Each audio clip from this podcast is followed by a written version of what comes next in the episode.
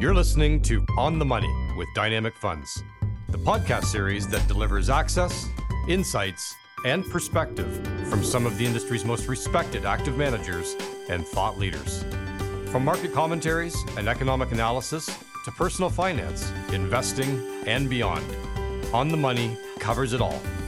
Because when it comes to your money, we're on it. Welcome to another edition of On the Money. I'm your host, Tom Dicker. Joining us is my partner and co manager on the Dynamic Equity Income Fund, Bill McLeod. Today, we're going to talk about the Canadian stock market, but before we get into the Canadian stock market, I wanted to talk a little bit about Bill. So, Bill, can you give me a little bit of background? How did you end up in the financial services industry? My path is fairly unique. I came through undergrad kind of wondering what I was going to do with the next phase of my life. And I ended up doing a couple of back to back summer jobs with my brother in law at the time. He was a stockbroker. And I have to admit that uh, that lifestyle seemed pretty interesting to me. And long story short, it really opened my eyes listening to the morning calls that the research analysts and salespeople would have. And subsequently, the retail brokers would come in and glean ideas and it just seemed the path of least resistance for my intellectual curiosity was to want to be one of those people, to be an expert in a particular subject matter. And that was really the catalyst for me to kind of investigate more about this world with which we now operate in. And it really just morphed from there. So, what about those early years made you want to be an investor? I think it started with a combination of things. I mean, I'd be lying if I didn't say that there was a bit of perceived glamour. I, I think now that I'm here, it's a lot less glamorous than than maybe I thought it was here, here. 20 or 25 years ago. It did kind of rekindle a passion. I wasn't sure exactly what I wanted to do. And I found myself being drawn to the dynamic nature of that business. One of the difficult things that we deal with is blocking out the fire hose of information that comes at us. Uh, there's a lot more noise than signal. But the flip side of that is that it is dynamic. If you have intellectual curiosity, there's kind of an endless amount of things that you can sink your teeth into. But then also getting paid in some cases fairly well to do something that not a ton of people were doing, but that seemed very exciting and again, no two days really seemed to be the same. And that interested me. And really, not a lot of people were doing it where you were out in Vancouver. So, what was it like starting on the buy side in a fairly remote location? And Vancouver's not a remote place, it's a big city, but in the investment world, it's kind of remote. Yeah, that is a truism for sure. I mean, Vancouver does have a vibrant money management scene, but the seats are few and far between. I considered myself very fortunate to transition from the sell side to the buy side after about a year and a half. An opportunity came up.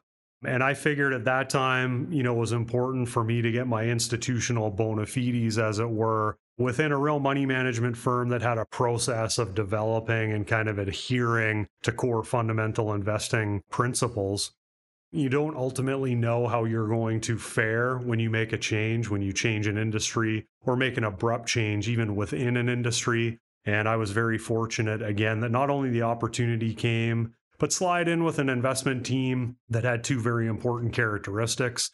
They wanted each and every one of us on the team to have our own independent thought. And that really worked out well for me because again, I got my my hands dirty but it ended up being in a safe learning environment. And again, 12 years later led me to here, and the rest is history. I want to talk a little bit about having a safe learning environment.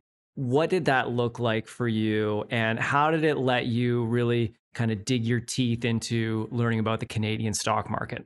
I think the way I would frame it is that my boss and the senior people that I worked with at the time had a very good balance between kind of the carrot and the stick.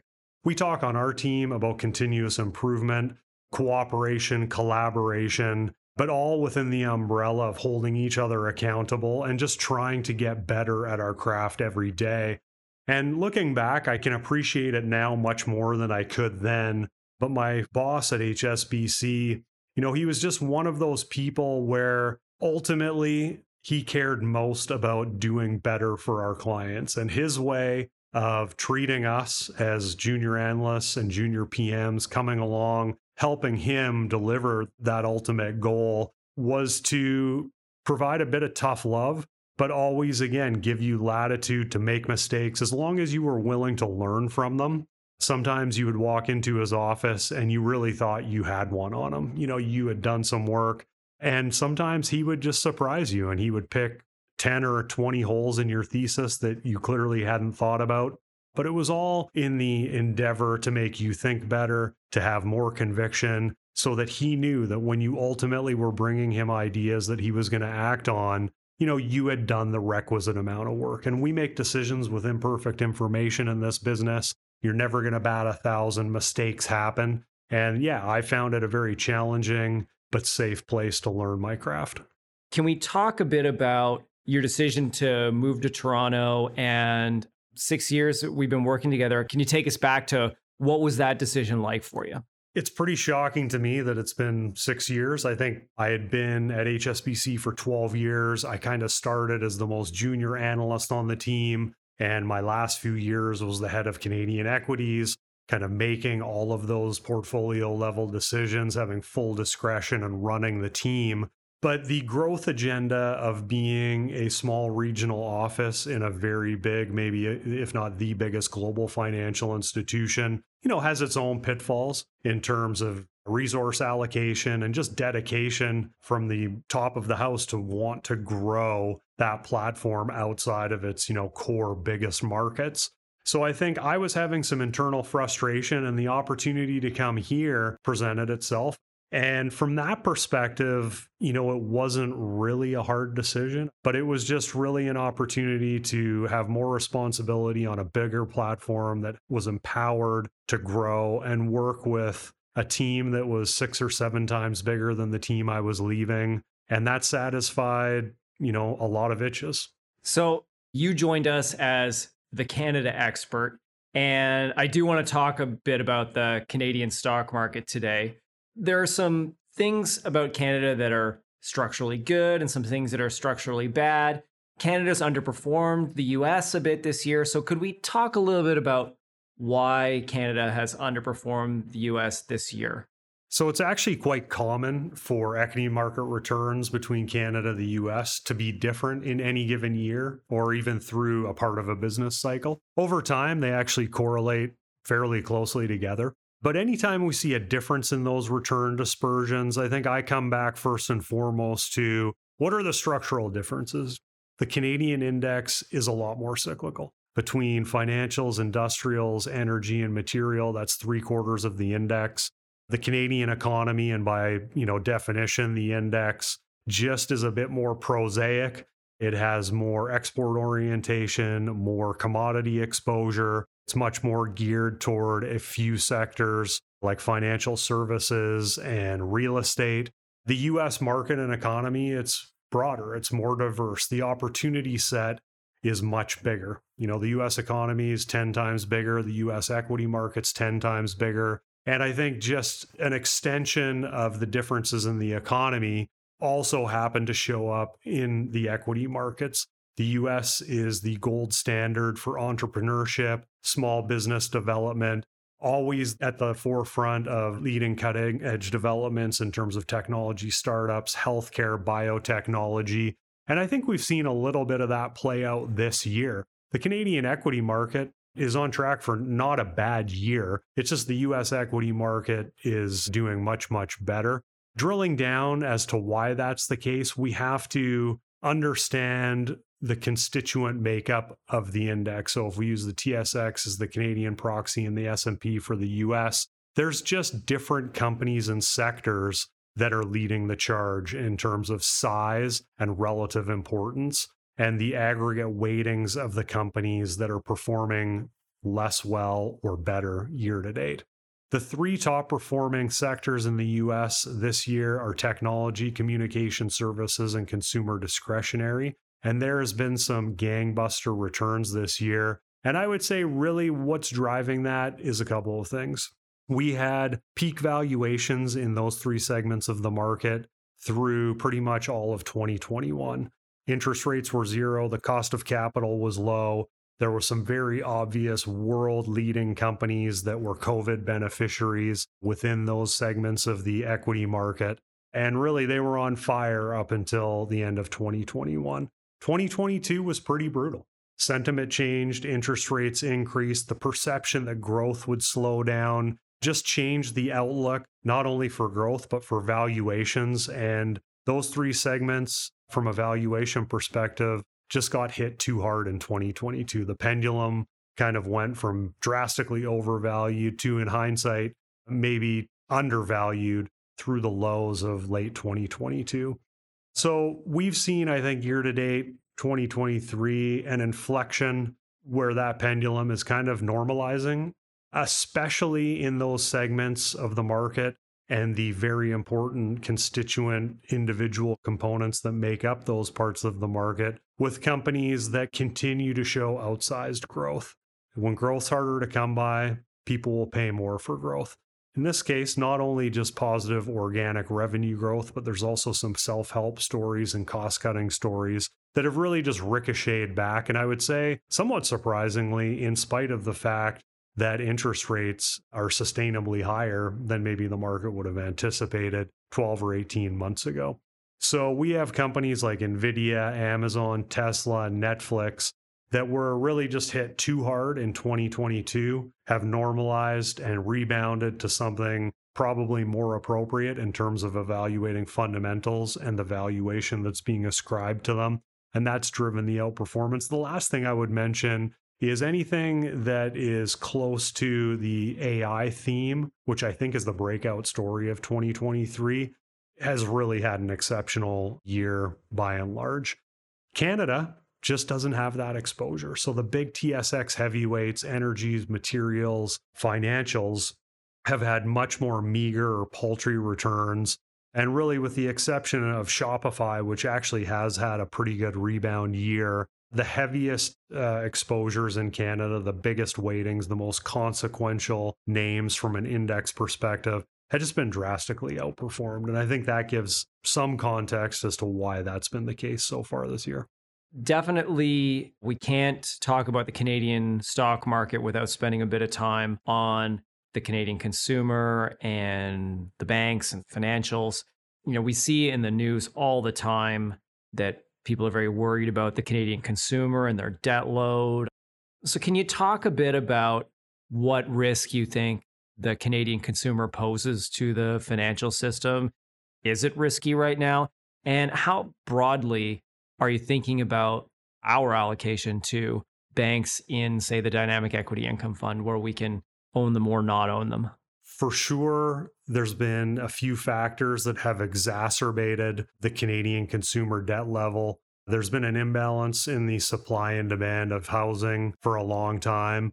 And again, just forcing people to reach, uh, given the lower interest carrying burden of very low interest rates.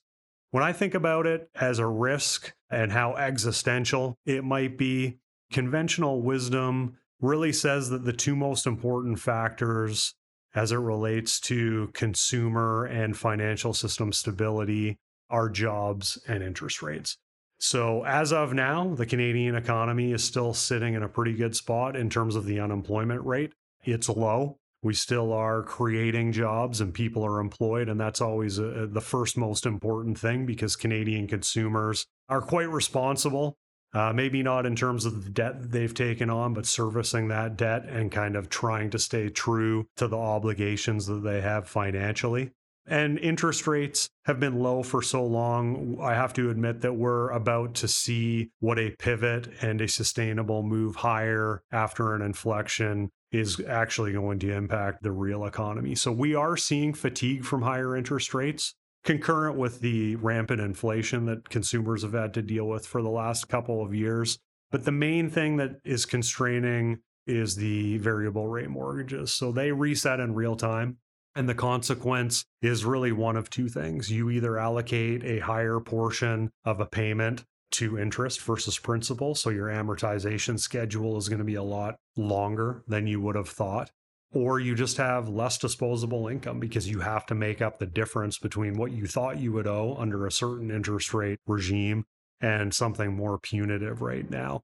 So we are seeing stress in terms of less disposable income. It probably manifests itself in the short term in terms of just lower economic growth than there would have otherwise been. Uh, longer term remains to be seen. I think jobs will always remain the most important variable when we think of how bad could a credit cycle be how much pain can the economy see in terms of going from low growth to a recession credit losses going from something that is within the realm of normal in terms of historical ranges to something quite beyond that and only time will tell to be honest the biggest hill that people will have to climb as it relates to interest rates, unfortunately, hasn't even been hit yet.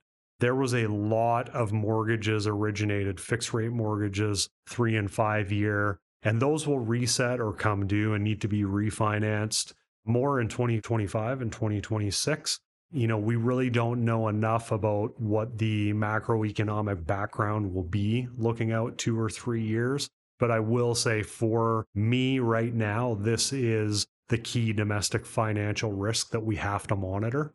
What gives you the confidence that the banks have done a good job adjudicating credit so far, such that in 2024, 25, 26, when some of these really cheap mortgages, when they reset, that things are going to be okay? What levers do they have to pull? How do you think about the credit underwriting at banks? I know you were in your previous life a bank specialist. So uh, I'm sure you've got lots to say on this.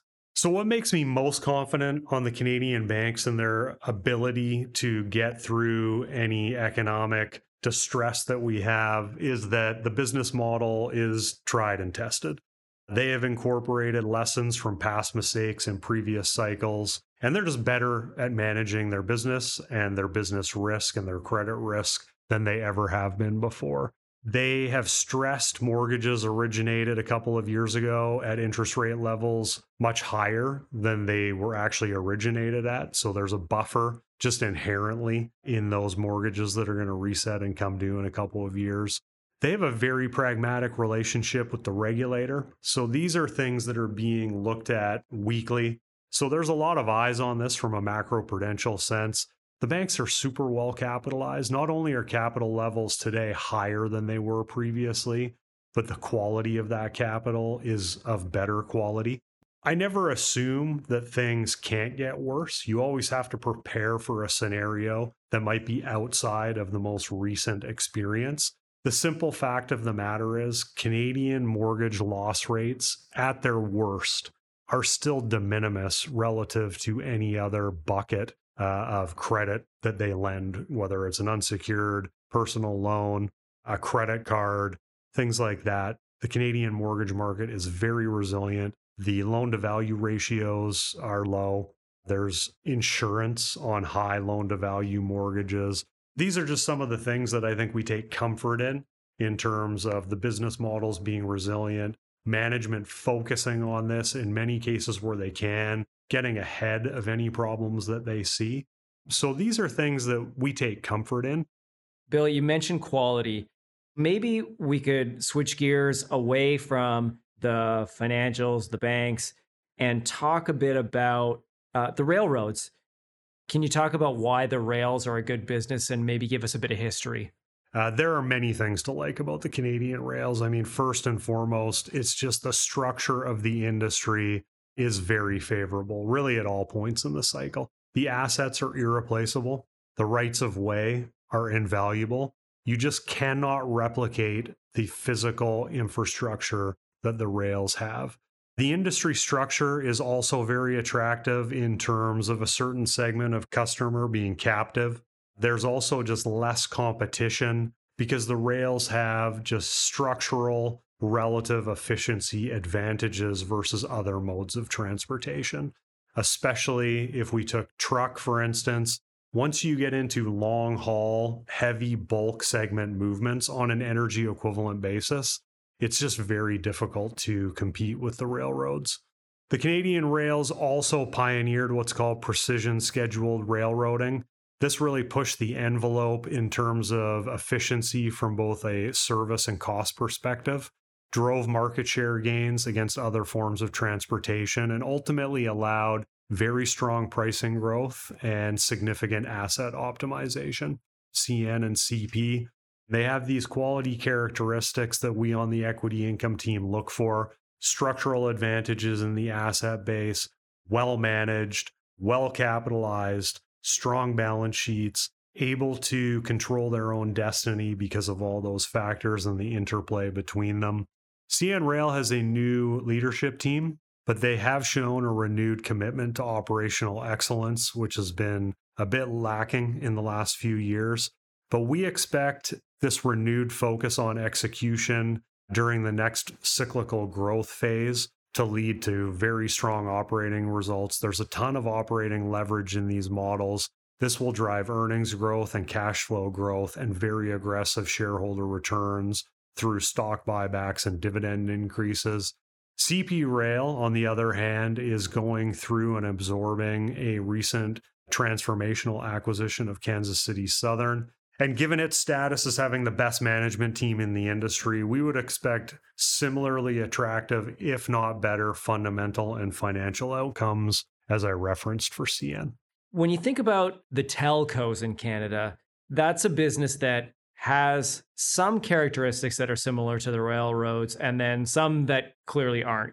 Could you talk a bit about whether or not you like the telcos? They've definitely underperformed a bit this year, maybe shed a little bit of light on why. How are the Canadian telcos different from the US?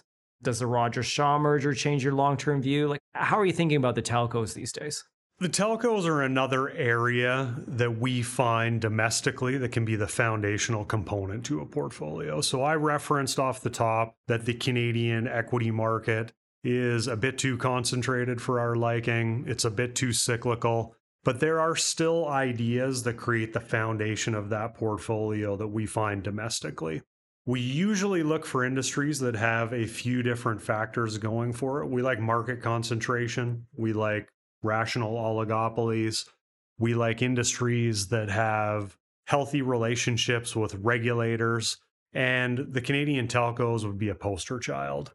What makes Canada and the US different from a telco perspective? Canada is less competitive. It's been functionally a three player market for the better part uh, of the last 10 or 20 years. You do have a more serious fourth player now uh, after the Rogers acquisition of Shaw and subsequent divestiture of the wireless assets to Quebecor. But given the financial leverage that Quebecor and Rogers have after this acquisition spree, we would expect the marketplace to stay rational, albeit slightly less attractive than before. Another key difference between Canada and the US telcos comes down to geography and population. Physically, Canada is just a huge country, but demographically, it is quite small. There's just not as many people. So the Canadian participants need to spend and build on massive infrastructure across a vast area, but with only a few heavily concentrated pockets of population. The regulatory backdrop is also very important and seems to be uh, more topical in Canada than I think some people would like. It's important as it relates to pricing, it's important as it relates to spectrum auctions, commercial access, and potential wholesale relationships for participants that don't have physical infrastructure like the incumbents. And we do have to acknowledge that any potential changes in that regulatory framework could have consequences that would impact revenue growth, margins, return on invested capital, free cash flow, and dividend growth. So we certainly pay attention to that.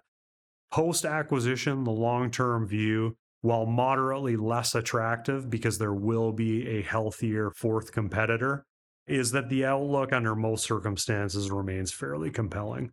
Canada has a growing population, which at least in relative terms, I think is probably, you know, one of the highest in the world from immigration. And we do have relative under penetration of wireless handsets. So to me, this augurs well for a solid, steady state.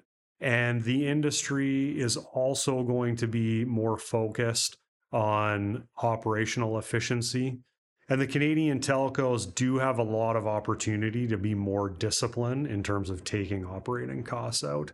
We would also expect future capital expenditure levels to trend down. And when we look at that in totality, at current valuations, the group seems attractive on a risk adjusted basis for that portion of the portfolio that you would want to be relatively more defensive and stable in terms of dividend growth and payment. So, why did they underperform so much this year? Was it really just kind of around that fourth player coming in, or was it interest rates, or a bit of both? I think it's a function of a few different things. First and foremost, higher interest rates are not going to be constructive. They are a yield oriented sector. So there is kind of a negative correlation to that interest rate proxy. I think there's also been some confusion exactly how the competitive landscape will evolve now that the fourth wireless player is in more stable, healthier hands. The Shaw Rogers acquisition took a lot longer to consummate than we thought.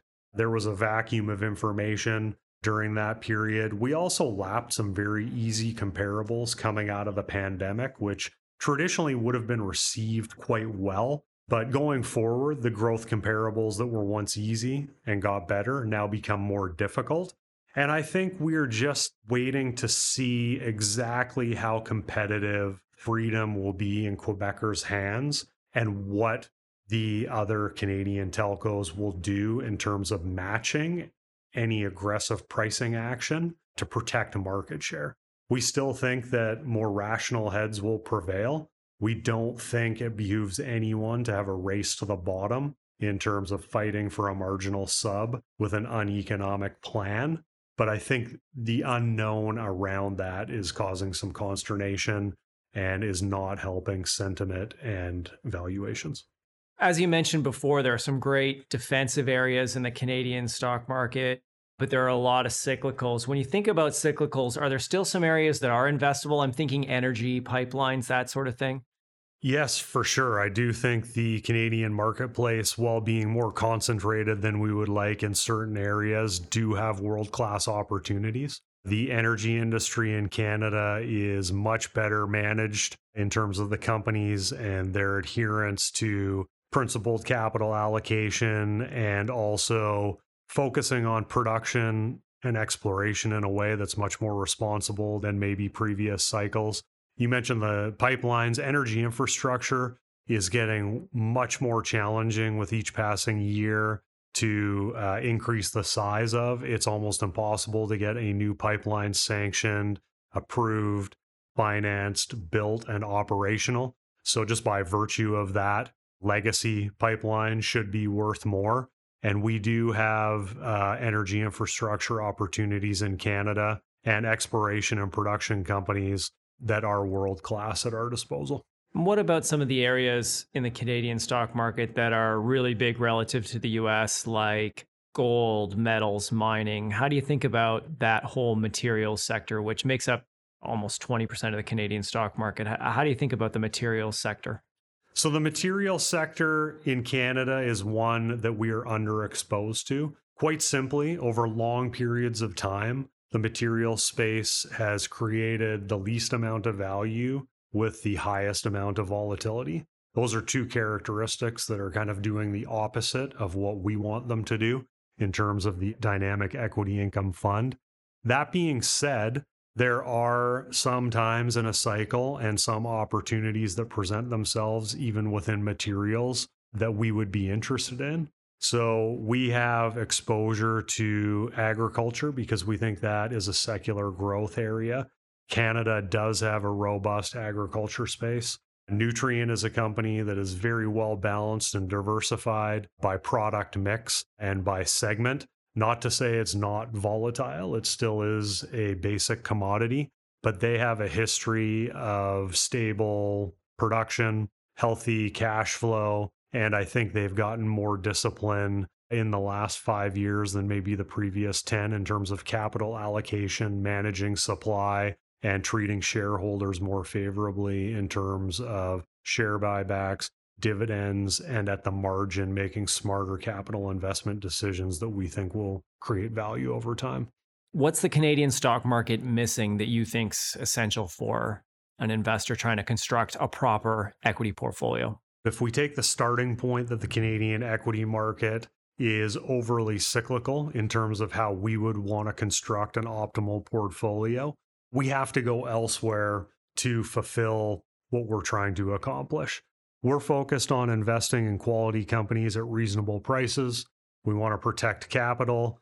We want to find companies that generate sustainable and growing distributions, and we want that with lower volatility where we can get that. The Dynamic Equity Income Fund adheres to that philosophy, and we construct a portfolio with balance and diversification in mind, not only by geography, but across sectors and within industries. And of course, always search for that next best idiosyncratic investment idea. The foundation of the portfolio remains Canadian focused. We go to those segments of the market that are structurally the most attractive and resilient. But to overcome the fact that the Canadian marketplace has a relative dearth of higher quality, large, liquid, well capitalized, dividend paying companies, we do go to the US market for that exposure and we get opportunities that are not available to us domestically. The US has a multitude of best in class technology companies, really across the whole information technology spectrum. We go to those spots in healthcare that have durable secular growth trends, pharma, medical devices, tools, managed care. And finally, we have access to globally recognized consumer brands, just to mention a few. And this flexibility, in my opinion, gives us the potential to create a higher quality portfolio. So I just wanted to change gears a little bit and talk a bit about investing more broadly. How do you deal with an investment mistake? What's your process for identifying an investment mistake and learning from them? For me, a good starting place to keep myself honest and try and hone my craft and get better is by having a heavy dose of humility. I'm not going to fool anyone if I don't accept the mistakes that I make and move on and try and learn from them. But any process where you're going to do that has to first start with admitting and accepting a mistake. One of the beneficial aspects of having experience in this business is that there can be pattern recognition. Uh, what sort of biases seem to precede certain mistakes that you're making? Are you taking an analytical shortcut for an easy win? Are you abandoning a core principle for fear of missing out? But with all of that said, you do have to have some degree of rigor. It's a lot less fun to focus on the losers uh, than on the good calls, but I think it's absolutely necessary to continue becoming a better investor. The beauty of this is it allows me to move on relatively unencumbered by too much scar tissue, where I'm not afraid of making mistakes. I can get back to making decisions, accepting the fact that there will be errors along the way, but it's all incumbent on first making an honest effort to learn from previous mistakes. But if you can do that, it minimizes the cognitive dissonance of future decisions. And again, I think will make you a better investor over time. I think that's a great place to leave it. Thank you so much, Bill, for joining us today. It's been a pleasure working with you for the last six years, and I hope you come on again. Thanks, Tom. Thank you for joining us. You've been listening to another edition of On the Money with Dynamic Funds. For more information on Dynamic and our complete lineup of actively managed funds, contact your financial advisor or visit our website at dynamic.ca. Thanks for joining us. This audio has been prepared by 1832 Asset Management LP and is provided for information purposes only. Views expressed regarding a particular investment, economy, industry, or market sector should not be considered an indication of trading intent of any of the mutual funds managed by 1832 Asset Management LP. These views are not to be relied upon as investment advice, nor should they be considered a recommendation to buy or sell. These views are subject to change at any time based upon markets and other conditions, and we disclaim any responsibility to update such views. To the extent this audio contains information or data obtained from third party sources, it is believed to be accurate and reliable as of the date of publication. But 1832 Asset Management LP does not guarantee its accuracy or reliability. Nothing in this document is or should be relied upon as a promise or representation as to the future. Commissions, trailing commissions, management fees, and expenses all may be associated with mutual fund investments. Please read the prospectus before investing. The indicated rates of return are the historical annual compound total returns, including changes in unit values. And reinvestment of all distributions does not take into account sales, redemption, or option changes, or income taxes payable by any security holder that would have reduced returns. Mutual funds are not guaranteed. Their values change frequently, and past performance may not be repeated.